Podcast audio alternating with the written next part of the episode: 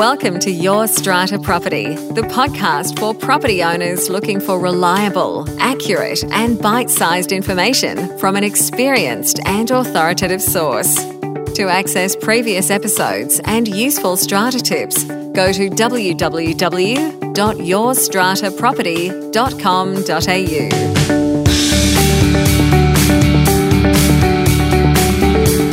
Hello and welcome. I'm Amanda Farmer, and I have with me today the lovely Reena Van Alst. Hi, Reena. Hi, Amanda. How are you? I am doing very well. I am just about packed up and ready to head over to Europe for a few weeks. Woohoo!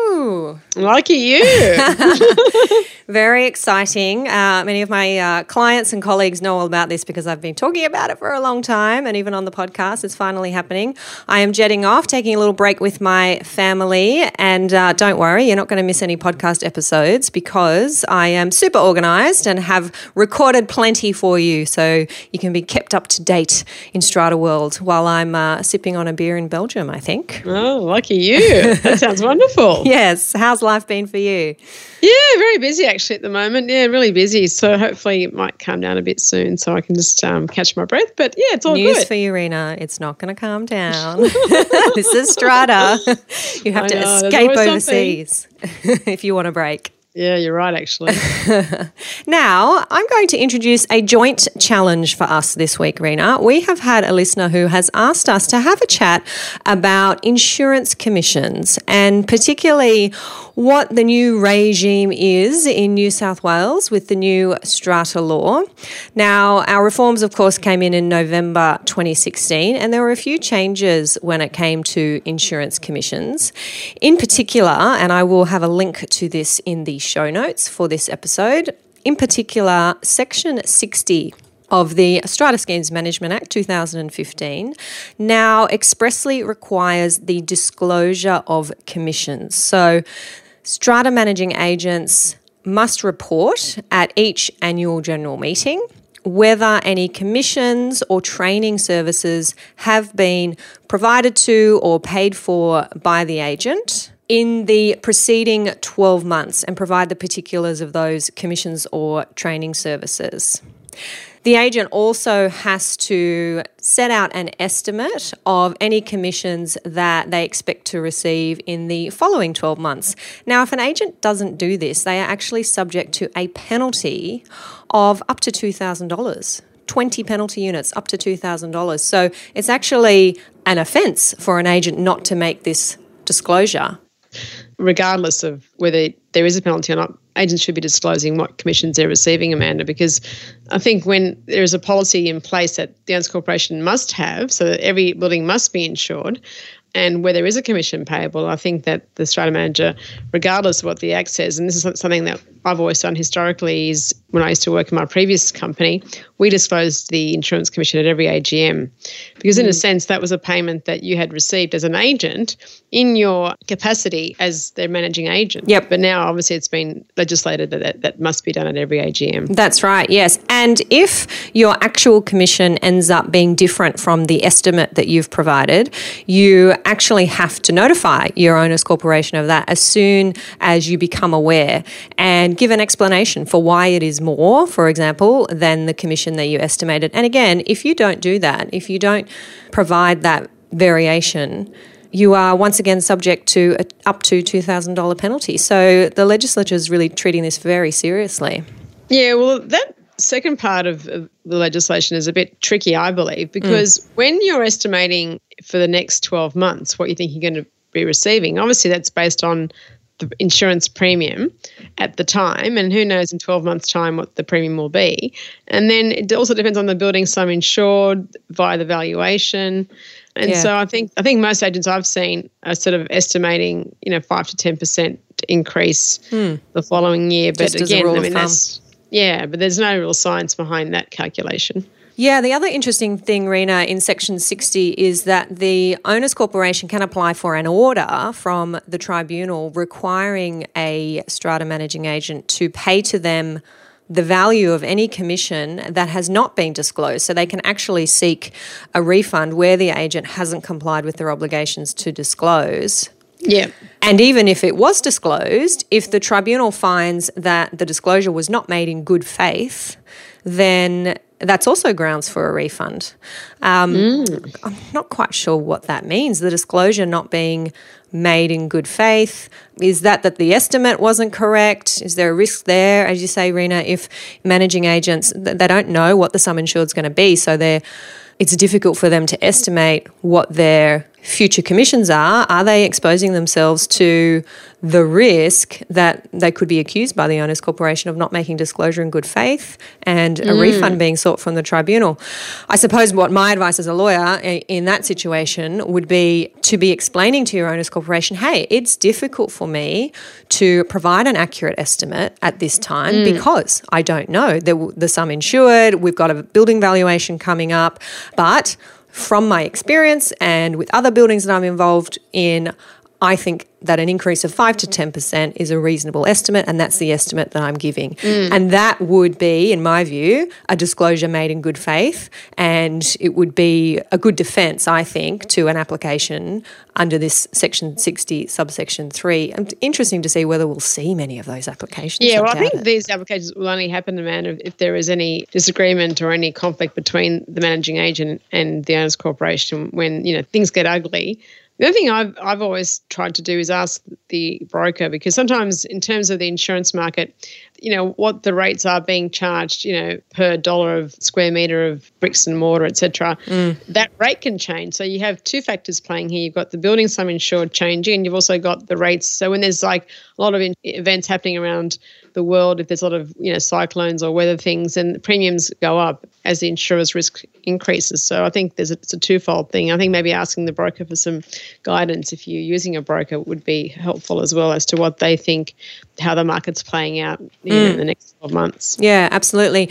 Another component of this question that we've been asked uh, by a listener in relation to commissions is whether insurance commissions can be refunded to an owners corporation upon request. So, are there owners corporations out there saying, oh, wow, that commission's just been disclosed to us? That's significant. We would like that rebated to us to, to offset the management fee. Does a manager have to do that? It's it's well, not in the legislation, I can tell you that. No, I don't believe they have to unless the agency agreement um, dictates whether or not you are to receive a commission or not. So the new SCA agreement has three options, and one of them is with a commission, one is without, and one of them is limited amounts of commission. So I think that once you have an agreement and you're allowed to receive the commission, then the owners corporation can't, you know, its discretion just decide.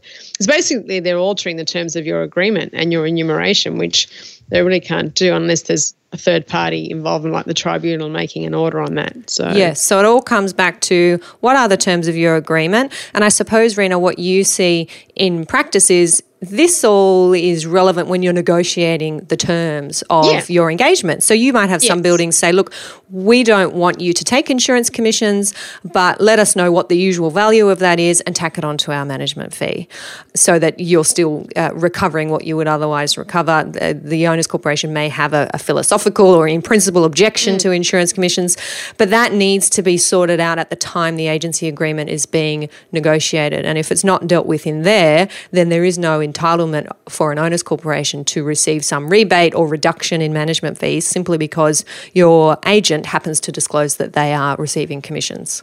That's correct. And personally, I believe that managers would be better off if they didn't receive a commission. I mean, I personally don't like insurance commissions because I, I think that whenever you're, you're, compensated based on someone else's building sum insured or what premium they're paying, then then in a sense you're just benefiting from their own situation. So mm. it's better to, to be paid for that work and not have to, you know, rely on a commission to, to subsidise the management fees. Yeah. But on the other hand, Amanda, what happens is in schemes, and many of us as managers have come across is people don't want to spend any extra money. And so, in a sense, I think that if people want to subsidise their management fee, then they'll have to accept an insurance commission. But by the same token, they have to then pay for that. So mm. it's one of those things you're, you know, you're paying in some way, and and also.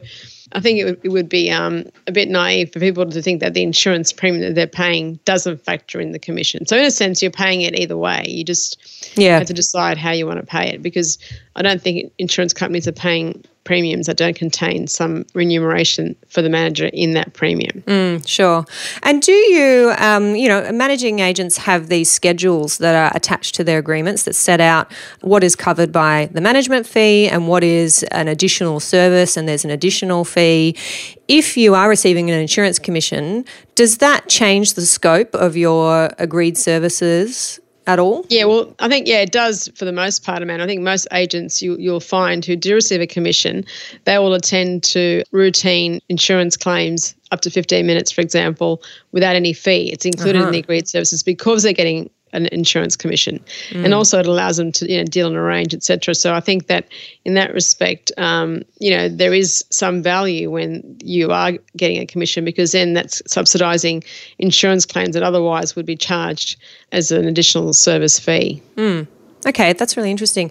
So I suppose this listener in particular was was looking for advice that we might have for strata managers who are dealing with this topic of insurance commissions. Um, from my point of view, this is something that you would discuss and should discuss with your particular building that you are about to take on management of. So, a really big part of this discussion happens before you've even entered into the agency agreement. What are the building's thoughts on insurance commissions? Do they have any objection to insurance commissions being accepted by the agent? Uh, if they do, why? And having that conversation. And then, of course, once you are engaged, making sure that you are complying with Section 60 of the new Strata Schemes Management Act and you are disclosing commissions received and commissions that you expect over the next 12 months at every AGM.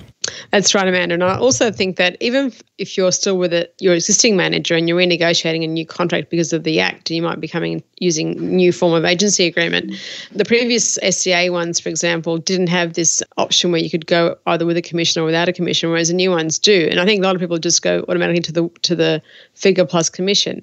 It's probably would be better at this stage. I think if perhaps some managers knowing you know the climate regarding insurance commissions, how people feel about them, to say you are able to dispense of an insurance commission, you know, if you want to pay a higher fee, and this is what the new fee would be. So that's another mm. way that you can be proactive, and even if it's like a renewal arrangement where you're not negotiating a new contract with a new building, but you're just continuing on with the same building, you may want to change your terms of engagement so that at least they've got the option. Yep. And so that when you do get a commission, they can't say, well, you know, we didn't know you got a commission. You might say, well, look at the agency agreement, but no one actually ever looks at that. It's like any contract. People don't read, yeah. read things. They read the price and that's about it. um, so, yeah, it's a good way to sort of be on the, on the front foot in that mm. respect. Yep, I like that. Good advice. All right. Well, I hope that um, covers off that challenge for our listener. And do remember that the transcript of this episode is available at yourstrataproperty.com.au forward slash 072. It is episode 72 great to get the transcript of these kinds of episodes where we are a bit heavy on the detail. You might be driving the car, you might be at the gym, don't necessarily have a pen to jot these things down, and you may want to share some of this with your strata manager, or if you're a strata manager, share it with your lot owners. So the transcript's a really good way to do that. All right, Reena, win for the week. What's yours? Um, well, this is actually an adjudication application that that um, has been ongoing. Um, there was an AGM in one of my community associations last year, and what happened was one of the subsidiary members, subsidiary owners corporation, their representative wanted to go onto the executive committee. And basically, you know, there was an election and they weren't elected to the committee. And obviously, there was a lot of proxy farming that had happened in this particular community. And obviously, proxy farming is still allowed under the Community Land Management Act. Mm-hmm. There's no restrictions. So anyway, this disgruntled person ended up going to the tribunal and they made an application as an individual lot owner to have the EC election nullified and requested that a new election take place. So when I received this application, um, we sent it to the lawyer, but my initial observations and thoughts were that number one, that person cannot make an application to the tribunal against the community because they are an individual lot owner within a strata plan as a subsidiary within the community association. Mm-hmm. Only the strata plan could make the application because the strata plan is the actual lot owner in inverted commas. And there would have to be a resolution authorising that person to submit the application on its behalf if that were the case. Yep. And the second thing, um, I thought that if the tribunal didn't agree with, with that reasoning, the second argument that I had put forward was that they said the election was invalid because there were voting papers that had been used, and when when there was a proxy bearer that was signing the voting form, they didn't use the word proxy bearer. They just signed their name, even though there was a record that the lot owner wasn't there at the meeting. There was a record that the proxy had been validly completed and they were saying, well, that person didn't complete the form. Now, there's no statutory form for it. You don't have to actually say that I'm a proxy bearer when you're signing because you are you're are, talking about the voting paper, so where they actually yeah. record their vote during the meeting. Yeah, because this has had it's got over 300 lots, and yeah, you need papers. You would, yeah, you need papers to try and work out all the different people that, because there were, of course, more nominees than there were places, and you know, and that took time. And then out of the time, then you have to vote for the for the nine that you wanted, and so basically they tried to use that argument, and I said that's not an argument. So anyway, the lawyer said, "Oh no, you know, the scheme's in the wrong. They should redo the election." I didn't agree anyway, so I submitted the application based on my thoughts and reasoning, and basically, um, the tribunal agreed that the person had they used the first argument that they had no legal standing because they were an individual mm. and they were not able to submit an application against the tribunal because they're not a lot yep. owner within the, the, community association. So that was a good win. Mm, excellent. Yeah, Congratulations. lawyers don't know what they're doing. Present company accepted. Sorry, some lawyers don't know what they're doing. yeah, good on you. And kind of technical that one. So there you go. Yeah. See, all those years in strata, when are you heading off to get your law degree? Got a husband as a lawyer who definitely helps me a lot. That's good. Good on you. Well, my win for this week, and oh, look, it's probably a bit premature to call it a win, but it feels like a win simply because I've raised on this podcast before the difficulty that I have had trying to get the tribunal to accept an application for a penalty order mm-hmm. where we are trying to enforce an adjudicator's order made under the old law. Oh, yes, I remember you mentioned yes. this before, Amanda. And the adjudicator's order was made under the old law. The lot owner did not comply with the order, and the Owners Corporation has come to us saying, Well, we want to enforce this order. And there is a real question around how you enforce this order. Do you enforce it under the old law because the order was made under the old law, or do you enforce it under the new law? And if the answer is that you enforce it under the new law, well, you make that application to the tribunal and you seek a penalty under the Civil and Administrative Tribunal Act. And that penalty could be up to $11,000 because oh, it is wow. deemed to be a breach of an order of the tribunal as opposed to an order of the adjudicator if you were to enforce it under the previous order, what was the maximum penalty payable at that time? Yep. So under the old law, if you breach an order of the adjudicator, you could apply to the tribunal for a penalty of up to five thousand dollars. Five thousand. Yeah, yeah, that's what I thought. And now it's eleven thousand. Well, here's the thing: this hasn't been determined yet. But what I'm excited about is that it has been listed for hearing before the tribunal panel, and oh. it's been listed with another case that has a very similar problem, and the tribunal has decided to hear the two cases together hear submissions from the lawyers as to what we think the law is, what it means, and the, the tribunal is apparently holding back other similar cases until this issue is decided. So, ah. my client, as much as I tell them they're lucky, um, don't perhaps don't feel so lucky to be in this situation, but they are essentially running a test case before the tribunal to try and work out what the answer to this issue is. Is the penalty to be made under the old law or is it to be made under the new law? So, that's something that's going to be heard in about a month's time. And I suspect a quick decision will be made by the tribunal panel so that other owners and buildings who are in similar situations trying to enforce old orders know what direction to go in. But Amanda, I was just thinking about you know if you if you got a fine for speeding, for example, yep. um, and then the, and the amount then changed under the new law because mm-hmm. it was a higher amount. So then, how would that work in that type of yeah. situation? You are exactly along the right track, and without disclosing too much about our case theory, it is a legal principle that a wrongdoer shouldn't be punished more so under new legislation if that legislation is not expressly retrospective. And yeah. the problem with the Strata, the new Strata Act, is this section doesn't expressly say that it's retrospective. Mm. So one of the principles that we're looking at is well, the order was made under the old law. As a matter of procedural fairness, it's quite possible that this lot owner who's breached the order should be punished under the old law. Old. Yep, yeah, because that's where and the breach was committed Are you acting for the owners corporation or for the yeah we're acting for the owners corporation And does lot owner have their own lawyer as well? At this point in time, the lot owner has not made an appearance in these Oh, yeah, proceedings. that's usually case. Yeah. Yeah.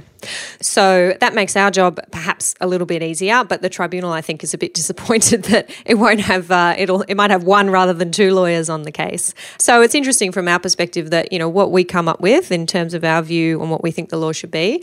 Hopefully, if that's accepted by the tribunal, then that's going to assist other buildings who are in a similar situation. So is when's the hearing, Amanda? Do It's in a few date? weeks' time. So, and who knows how long the tribunal will then take to release their, their decision and their reasons. As I said, I, I'm thinking it'll be quite quick because they do want this to be settled. And absolutely, that will be a, a published decision. So, assuming um, we don't settle beforehand, which is uh, always a possibility if the owner decides to come out of the woodwork, then hopefully we'll have a, a decision and some guidance for our listeners and others in that uh, same situation. Hmm, look forward to actually hearing about it, Amanda. I think it's quite Yes. an interesting thing when you've got these test cases happening. Yeah. Under the, especially with relation to the new act, like Yeah. getting things tested under the new legislation. So Yeah, there's a few things that perhaps aren't as clear as they could have been in the new act, but uh, you know that's our teething problems to work through. And as we've said for some time now, it's going to be these decisions of the tribunal that help us to navigate those grey areas. So good to see that some of them will be coming through. yeah, it's wonderful. Okay, lovely to chat to you as always, Reena. I shall catch you next time. Thank you, Amanda. Bye. Bye. Thank you for listening to Your Strata Property, the podcast which consistently delivers to property owners reliable and accurate information about their strata property. You can access all the information below this episode via the show notes at www.yourstrataproperty.com.au.